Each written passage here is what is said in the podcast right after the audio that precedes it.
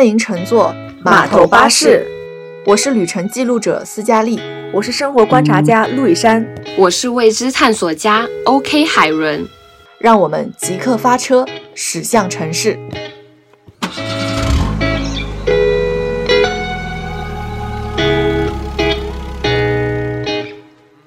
一周的时候，我们就聊到了自己，嗯，关于生日啊，关于伴侣的一些这种嗯想法。然后呢，这当中我们就讨论到一个话题，是关于孤独感的时候。我们那天觉得好像后来因为话题很多都延伸到了伴侣，并没有仔细的讨论这个问题，所以我们想今天把这个话题再单独拿出来聊一聊。其实那天聊到那儿的时候，是因为觉得成年人的孤独感其实还是。在与日俱增的，包括在网上，我们常常会看到一些。嗯，关于孤独感的测试题啊，关于一个人可以去做哪些事啊，包括在面对孤独的时候，成年人的一些应对的方式，我觉得这是我们在大城市生活的时候也常常会面临到的。某些时候算是一种困境，但某些时候也许是另外一种想法。我想知道两位就是在生活中一般什么时候会突然觉得特别孤独啊？这种感情是在什么时候会变得非常强烈的？大家有仔细观察过这件事情吗？我一般是晚上，就是斯嘉丽不在家的时候，因为你们也知道，其实我是一个不太能够一个人独处的，真的。我首先我怕黑这个事，大家应该都知道，对吧？不知道，我也不知道，他自己觉得，就是我 我怕黑，我对所待的空间的要求是这样的，一定要有人有动静。与此同时，我的这一个地方是安静的就可以了。对，所以我对那种所谓的嗯空间的要求还有一点点高，就是所谓的闹中取静。但是如果说这个环境完全的安静下来的话，我就会觉得我头顶上那盏灯灭掉了。所以那个时候我是觉得会最孤单的，而且我们住的房子是那种老式的小区嘛，楼上楼下其实都是那些大爷大妈，他们都是有一个完整的家庭。然后每次他们楼上楼下都是很欢乐的时候，如果我一个人在家的话，我就会觉得特别特别的孤单。这个是我觉得夜深人静的时候，我是特别特别有这种孤单感的。嗯，就是陆以山，其实是确实，我也发现他不太能一个人待在家里。如果我平时晚上想要出去聚个餐啊，或者是我要是出差，之前有过一份工作是要出国的，有好几天不在家，我们陆以山同志就恨不得晚上每天就是找我，然后视频，因为他没有办法一个人在那个空间里面独处。对，当时还没有认识海伦。那海伦，海伦平时什么时候会在这种感觉会比较强烈一点呢？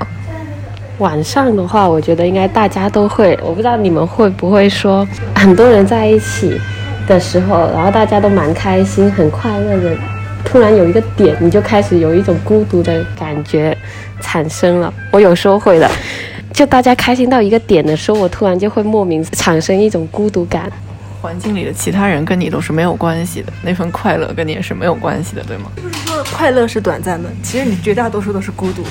是这个意思吗？哎，对，快乐是短暂的，然后突然间你就会觉得啊，这个东西你自己好像不是这个世界里的人，就突然就会有一种这样的感觉。就之前不是很喜欢大家都讲一个人的狂欢，然后狂欢是一群人的孤独吗？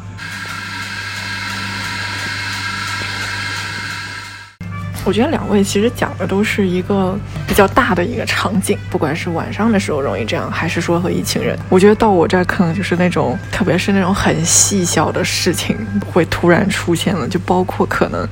我一个人走在路上，什么咖啡洒了一身，或者是一个人走在路上下雨天，然后被泥溅了一身，然后包括我可能如果有的时候。我一个人在家，或者是一个人在什么场合，刀划了手上划了一个口子，就这种。某一个瞬间，就是自己觉得自己特别狼狈的时候，然后周围可能也没有自己的朋友在。我现在就是好崩溃的那个情绪的时候，就会突然会有那种感觉。我记得，可能像我以前就是我在上学的时候，啊，有一次是学校组织去山上面有活动，然后晚上的时候，我一个人在那个浴室洗澡，就是是在那个嗯威尔士的一个山上都没有信号的山上。我们住的那个房子是非常非常老的，洗澡的地方是你要站在那个浴缸里洗，结果我整个后脑勺朝地从浴缸里面摔出来了。哇！然后我那一瞬间在那个浴室里就非常的崩溃，因为我就觉得真的没有人，就好难过，好难过。那一瞬间特别崩溃的原因，就是因为我周围没有人能帮我起来，我还得自己从那个地上爬起来，把身子再擦干净，然后再出去。出去了也没有人知道你刚才发生什么了。我还得穿过两层的那个长廊，所有人在那个长廊里，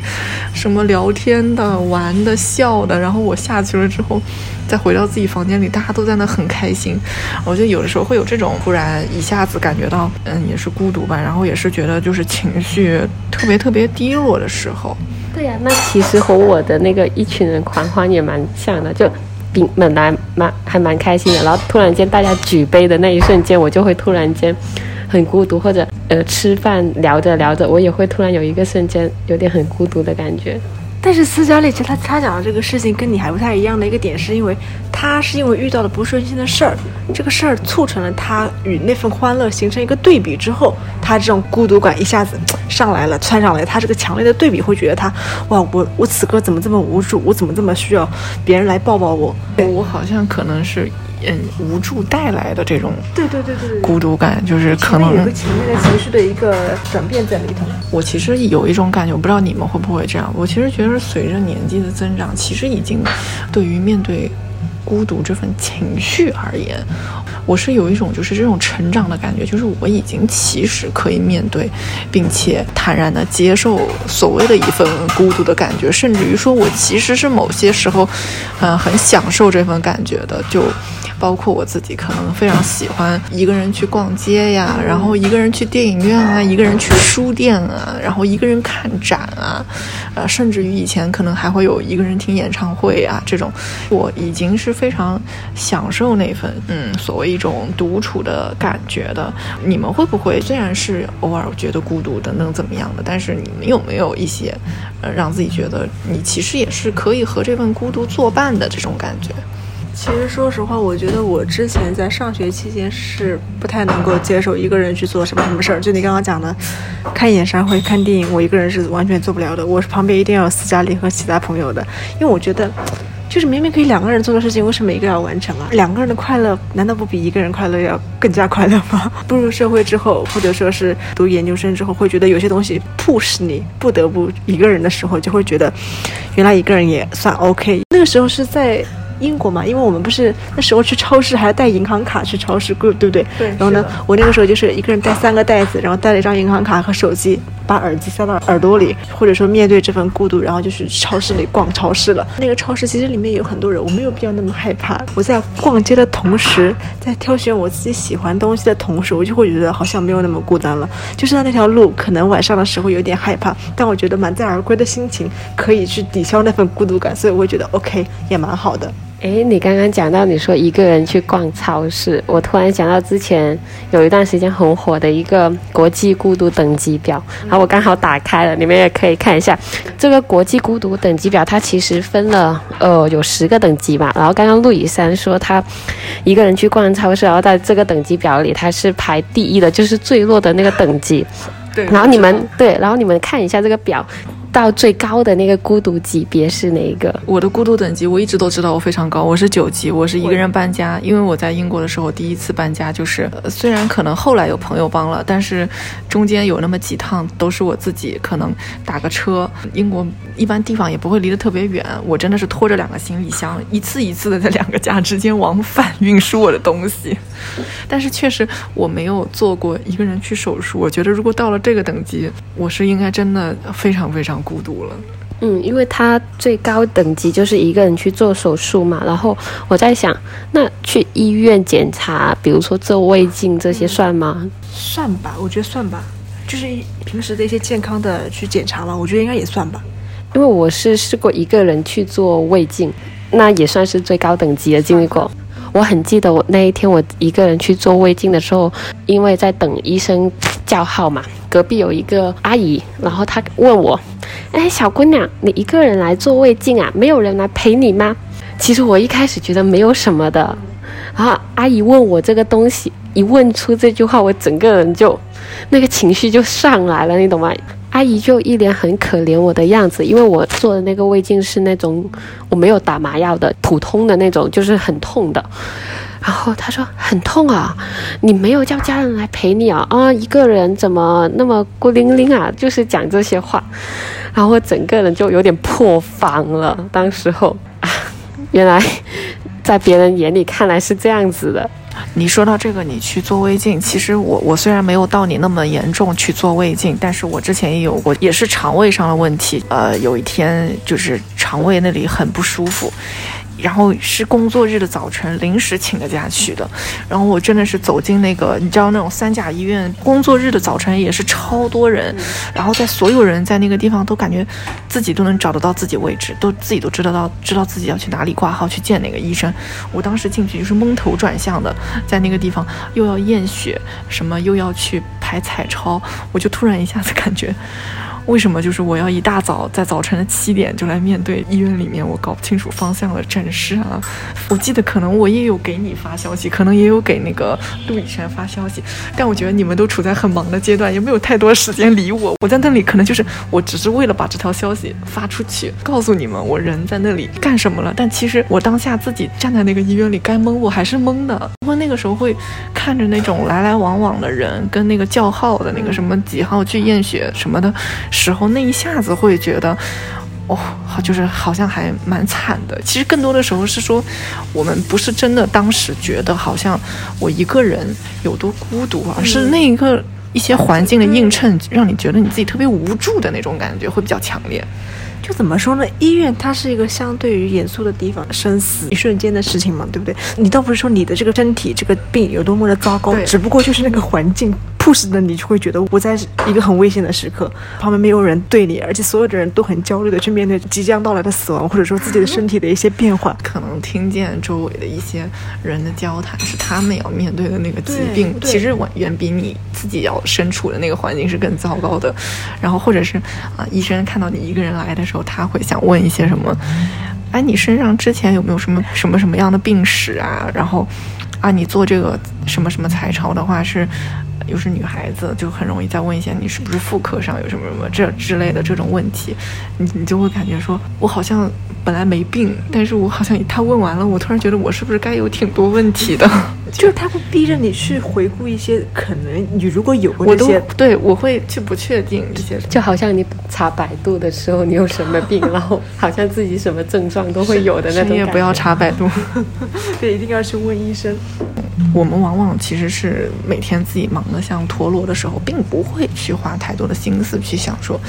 啊，自己是不是很孤独啊，很难过啊。尤其是我们自己如果下了班是跟，嗯，朋友在一起的时候，和就是我们所谓我们几个闺蜜在一起的时候，可能不会想到那么多一个人要面对的情绪啊等等之类的。我想知道，比如说两位自己在面对孤独啊也好啊，面对这种嗯独处的时光，首先我想知道，比如说你们是以一个享受多一点的心态在呢，还是说更多的时候会让你觉得是有一点难以承受的这种感觉？那延展下去说，可能是嗯，你觉得你在面对这种情绪的时候，你一般会怎么应对它呢？因为其实刚刚开头你问说。大家对孤独的理解，我不是说，我是举了我是在一个狂欢人的那种例子嘛，我就觉得孤独好像从小就是伴随着我在的。然后，但是呢，这几年来我对孤独的理解就是开始慢慢的变成理智了。就是孤独以前我可能会觉得它很负面，因为它就是代表着我很想去融入这个世界，还有融入大家的那种感觉嘛，就是想在各种层面上找自己的存在感。但是现在好像自己开始去享受这种孤独了，就好像在享受的同时，我会发生很多思考，然后或者是我会开始真正的去聆听世界和外界的一切的声音，或者是每个人的一些行为的动机之类的，然后我就开始会很享受这个状态。你刚刚说到这个，你自己现在的一个改变，就包括你会去聆听到这种世间万物的声音。我就想到托尔斯泰之前有一句话，就是他说：“你在交往的时候，你可能。”面对的呢是一部分和人群，但是你到了独处的时候，可能你面对的是整体，是万物之源，是你自己。我们小的时候不会去思考很多所谓关于自我的东西，我们对于自我都是没有认知的。我们每天和啊周围的小朋友们在一起，放学了和爸爸妈妈、爷爷奶奶在一起，和邻居在一起，我们觉得学习和玩就是我们生活中的。占了大多数了。我觉得我们都算是被保护的比较好的成长起来的小朋友。那可能到了慢慢的年纪增大了之后，到了我们离开了父母的身边，一个人在一个城市里面去单打独斗的时候，开始会去花更多的时间去关注到自我，包括可能我们从，嗯，比如说海伦可能是从他自己去念那个住宿学校的时候，那可能是像我们是从念大学的时候开始，就一下子你会觉得，因为我觉得我有这个自我认知的心态是从我呃上大学的时候开始会去关注到自我了，会去想到自我的一些事情，包括我觉得，嗯，可能一开始只是。沉迷于参加于各种各样的什么社团啊，觉得说我需要和别人沉溺在一起，是能找到自我认知价值的时候。但可能，啊，随着我自己开始确认了我自己想要出国读研的目标等等各方面的事情开始，我觉得我不需要别人的认可，那我可能我更关注到自我。我哪怕啊一个人去图书馆占座，早晨五点就去吃食堂的第一顿包子，我觉得都没有问题。这可能是以前有很多人的时候，我是。啊，没有办法做到这件事情的。而当我自己找到了所谓自我之后的时候，我可以认同这件事情，并且慢慢的进入了一个享受的状态。回看我前几年的话，如果面对这份孤独，怎么去处理的话，我可能还是会去运用一些比较实在性的事情，会去分散我这份孤独的注意力吧。比如说比较常见的嘛，像之前在大学里面比较孤单，没有人在陪我聊天，或者说是跟我一起出去寻找快乐的时候，我可能就是在。宿舍里刷刷比较欢乐的电影和综艺吧，打破这份环境的寂静感，然后呢，让这个空间里面多一声欢乐吧。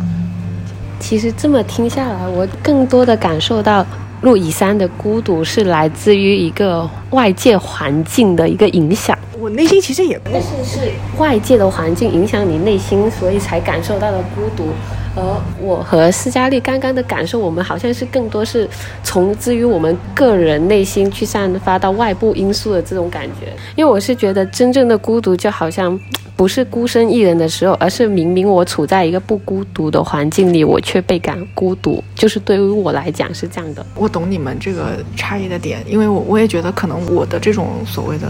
啊孤独的体验感会跟海伦更像。可能在我年纪更小的时候的孤独，就会跟陆羽山。的这份感觉很像，就是说，我们因为其实某种程度来说，是我会比较在意外人的眼，我觉得外人会觉得我孤独。你们明白我那个意思吗？就是我我就像阿姨说，小姑娘你一个人来照胃镜啊？对，就是我们其实不是这个事情本身让我觉得不舒服，而是我觉得我处的那个状态会让别人觉得，嗯嗯，我应该是好像挺惨，好像挺孤独，我是一个人会会不舒服的。就比如说，嗯，陆以山会说到他喜欢走路的时候戴耳机听歌，就是你之前，对，嗯，是因为我们所谓的一种逃避掉。周围声音的一种方式，包括我在自己的啊房间里面，我会去选择，啊看放音乐、看视频，让自己看上去不那么孤独。是我希望在我的室友和周围人表现当中，我好像是一个没那么孤独的人，是因为我们会去在意到别人来回看我们的那个眼光，让我觉得孤独了，是这样吗？我很能。理解且赞同斯嘉丽说的，但是归于我身上，我觉得好像还不不是的，不全是。对，因为我好像多的是，我好像就是发自内心的孤独，就就是我懂你的那种说，嗯，刚刚讲的那个医院里面的阿姨询问，但是我好像不是的，我就是觉得。我想要打破自己内心的这份感觉，然后我所以戴上耳机这个动作而已。所以你其实是因为你觉得你不足够充实而去找了一些充实你自己，因为你不足够充实而带来了这份所谓孤独的感觉。好，现在陆羽山陷入沉思，由海伦同志继续发言。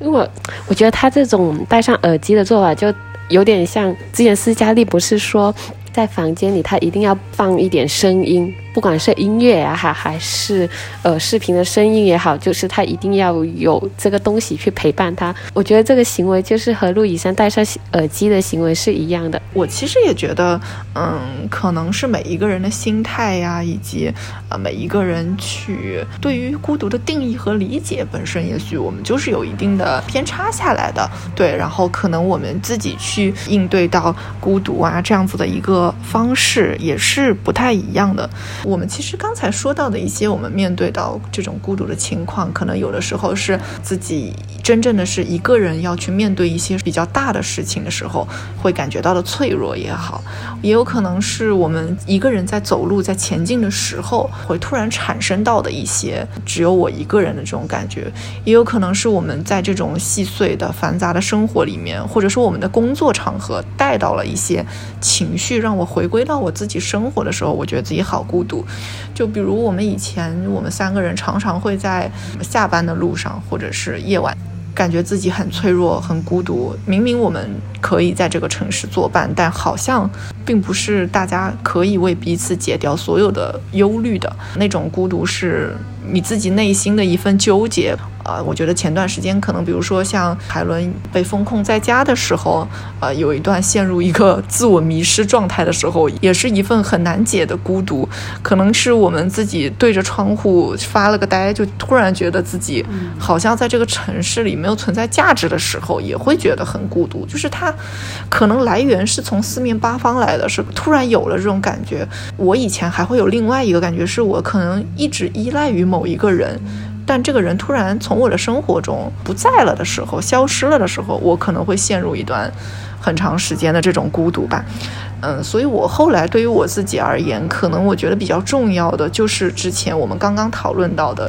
我觉得找到一个自我会比较重要，找到一个自我的目标也好，找到一个自我的定位与认知也好。嗯，但是当我可以全身心的所谓投入到我自己，不再去关注到别人的时候，就这份感情会比较被消散掉。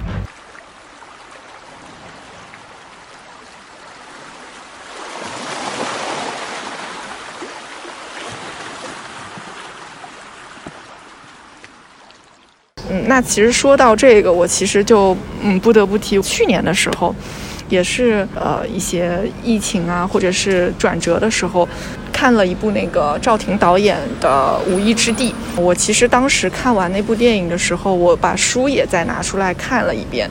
呃，我其实是觉得在《无依之地》中的这位女主角，她在一个人开着房车，在整个美国西部一边打工一边游玩，哪怕是有人想邀请她重新回到呃家庭生活中，她也选择去放弃，而是一个人继续去享受这份孤独的旅程的时候，会让我有很多思考。包括在这趟旅程当中，她其实也遇到过一些一个人突然一瞬间觉得非常悲惨的时候，包括哪怕。他自己带的一些非常珍贵的盘子在路上碎了，也有可能是晚上突然没有地方可以睡觉了，只能在加油站旁边把那个车子临时停靠在那里待一晚，但可能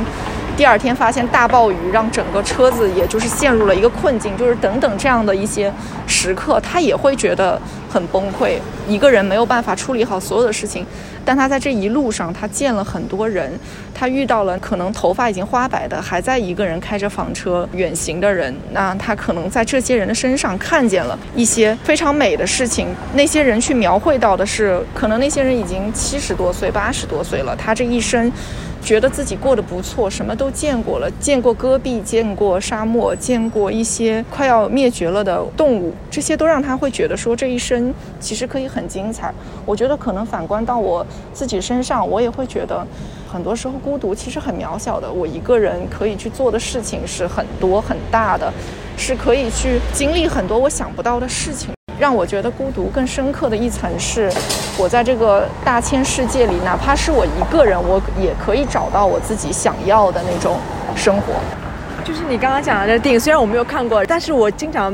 听到斯嘉丽提起，因为我觉得他总是会说，那个就是他所追寻的那个精神世界的最高层，他很羡慕。因为那个时候我不理解，我说为什么一个人。拖着房车里面有一些锅碗瓢盆，那就是快乐的最终的目的嘛。但是我慢慢慢慢的就是一个人的时候，不就是往往会喜欢去思考这些所谓的人生大道理嘛，对吧？就是一个人的时候是最冷静的时候，所以我就会觉得我们身边的朋友并不是说会陪我们到一辈子，因为说实话嘛，对不对？而且我们以后未来的伴侣是不是陪我们到最后也不确定。其实陪我们自己走完这一生的，就是往往是我们自己。我们如何去面对这份所谓的孤独感，然后怎么去面对自己的心灵，这个其实是我们这么多年啊，包括我们以后的人生道路，慢慢去想这个事情的。如果哪一天这一份孤独感或者这一天冷静的时候真正到来了，我们应该怎么去面对？其实我觉得，与其是那份突如其来，还不如我们在之前的时间就去慢慢做好心理准备。我觉得更像是一种心理建设吧，这份孤独感。然后我这边有一个电影，跟斯嘉丽那个不太一样，因为他那个有点像一条孤独的道路走到底的那种人生态度。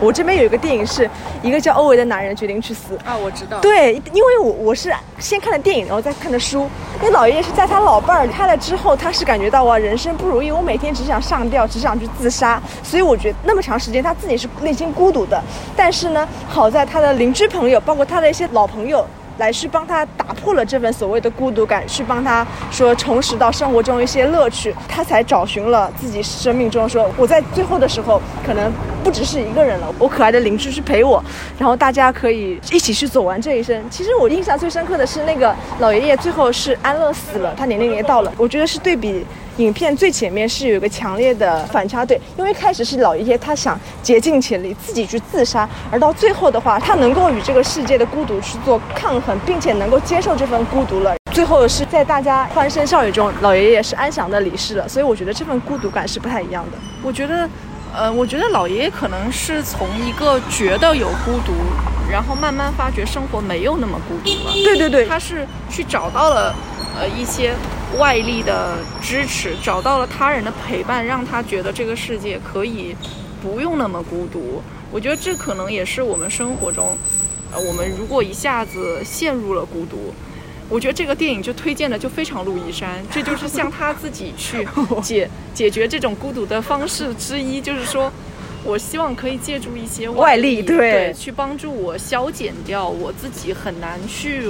抗衡的那一份孤独，让我觉得生活其实还是有一些精彩可言的。就是还是一个非常阳光明媚的走向，对，是一个比较积极的走向，是最后是走向了一个很温暖的结局，我觉得算。但但有可能我可能过了三五年之后，我可能觉得家里推荐的无一之旅才是我内心寻找的一个 目的我们的终极目标就是开着房车，对，去西藏。对，是那个无一之旅是我所幻想的，而且是我所憧憬的。但是我觉得我因为不够勇敢，没有那么足够的自信，所以我就会觉得。嗯，我还需要努力去寻找那份勇敢。对标路易山的这部电影，我突然有想到另外一部，就是那个海边的曼彻斯特。哇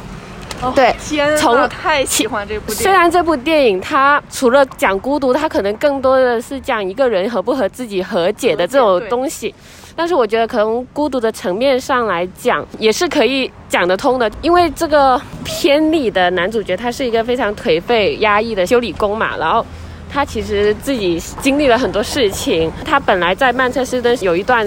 绝望的回忆的，因为他自己的过失，然后让自己的三个孩子葬身火海。然后后来他的妻子也是离开他了嘛。然后他为了忘记这段记忆，他自己跑到了另外一个城市去生活，然后也不跟别人接触，只是非常麻木的去过好每一天而已。然后后来，因为他哥哥去世的消息，然后让他回到了令他非常绝望的他本身的家乡，过往的一些痛苦的回忆啊，然后还有一些伤痛，再次重现在他的生活里。一开始我会觉得，我以为影片的结局往一个比较积极明媚的方向去发展的。但是后面我看完之后，我才发现他并没有往这个方向发展，他就是一个非常日常的去讲述了现实中的我们该有的状态。因为就有人用一句话去总结了这个影片，就是我们都有权利不与自己的过去和解。因为他后面就是没有和自己和解的，他还是选择了自己一个人孤独的过完了这一生，尽管他的侄子如何的。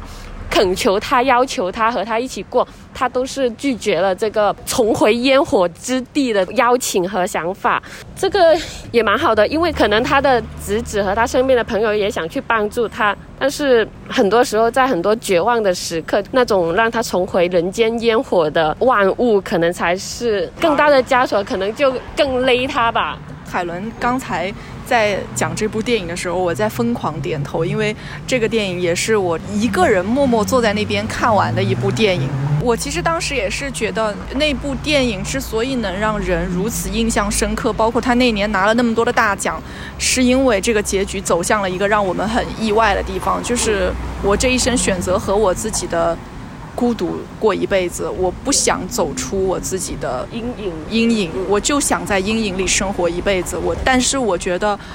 我生活在那片我自己的阴影里，反而是让我觉得舒服的。你强迫我走出这份阴影的话，是对我更大的一个压迫，以及会让我反而更加不安于我的生活。因为我觉得他的那份愧疚，可能是超出常人去想象的那种程度。对，就尽管后来他妻子跟他和解的那一段，应该短短的十五分钟吧，妻子已经原谅他了，但是他还是不能原谅他自己的这一段，我真的是把我看哭了。对对，我印象也非常深刻。那你们觉得他的这份所谓的阴影里的活法，算是一种自我的提醒和自我的鞭笞吗？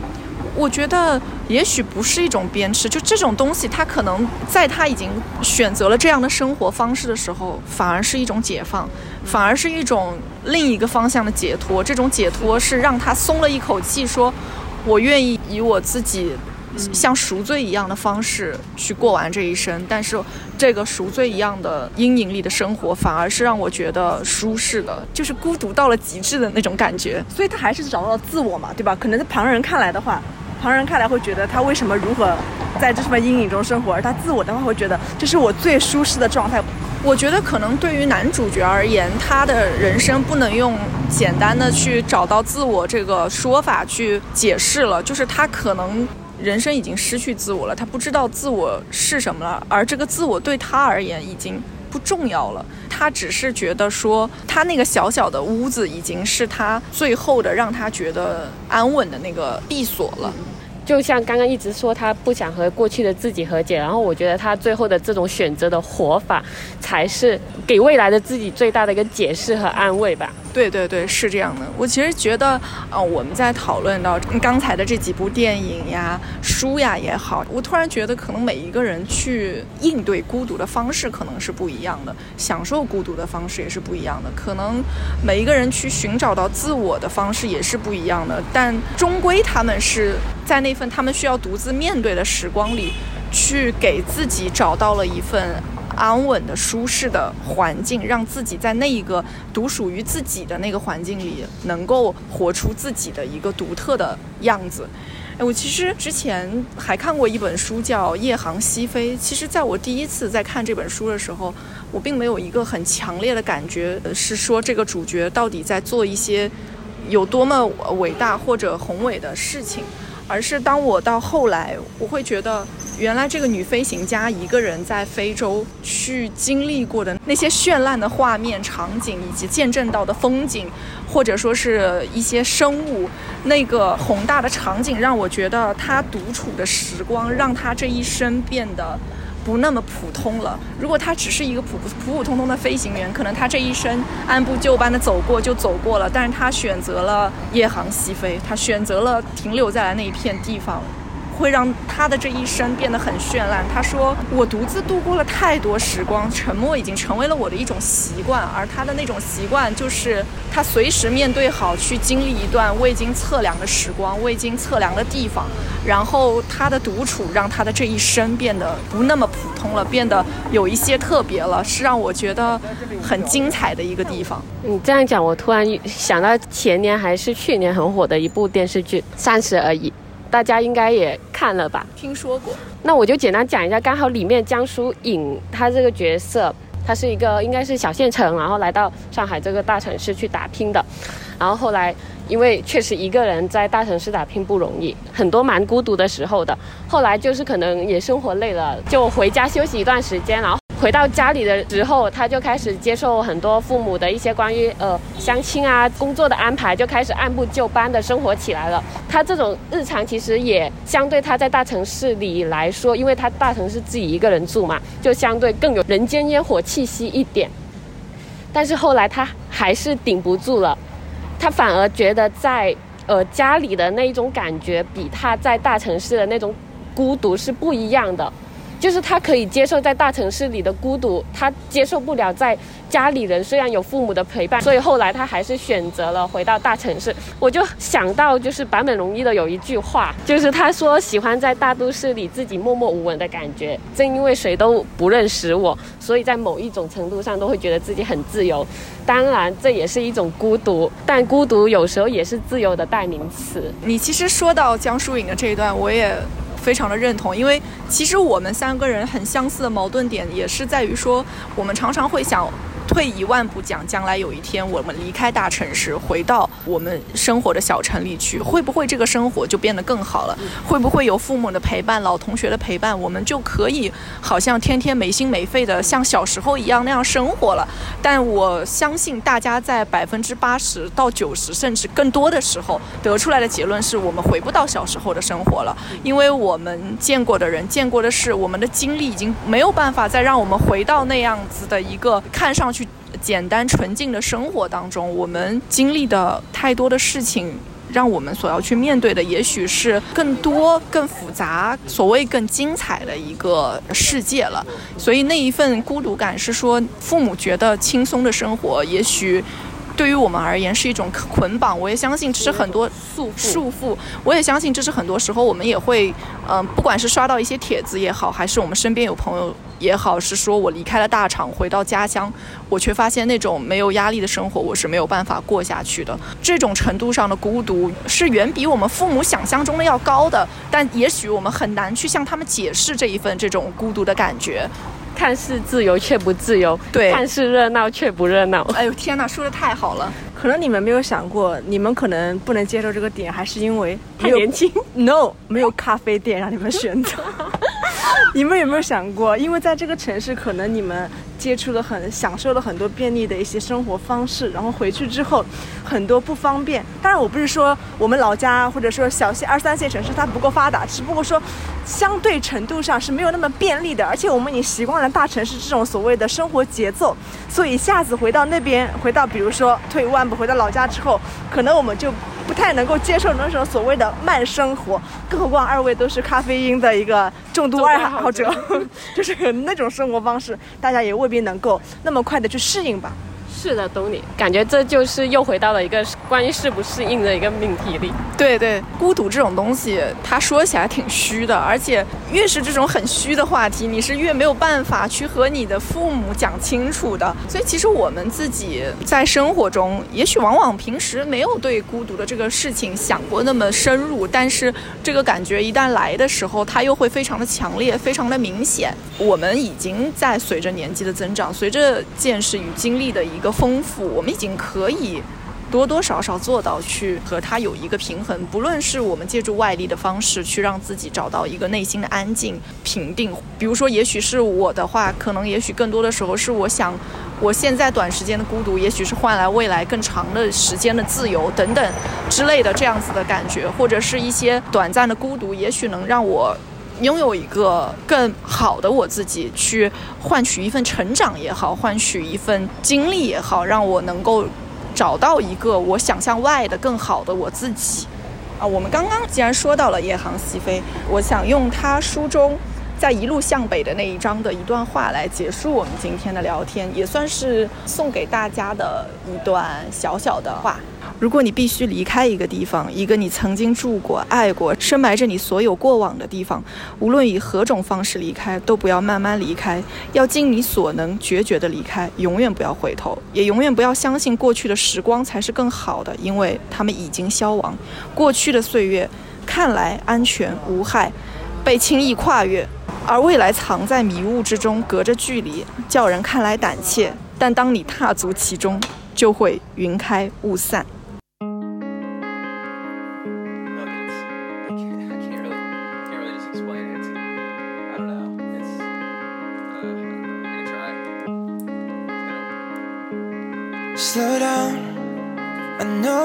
Wanna understand.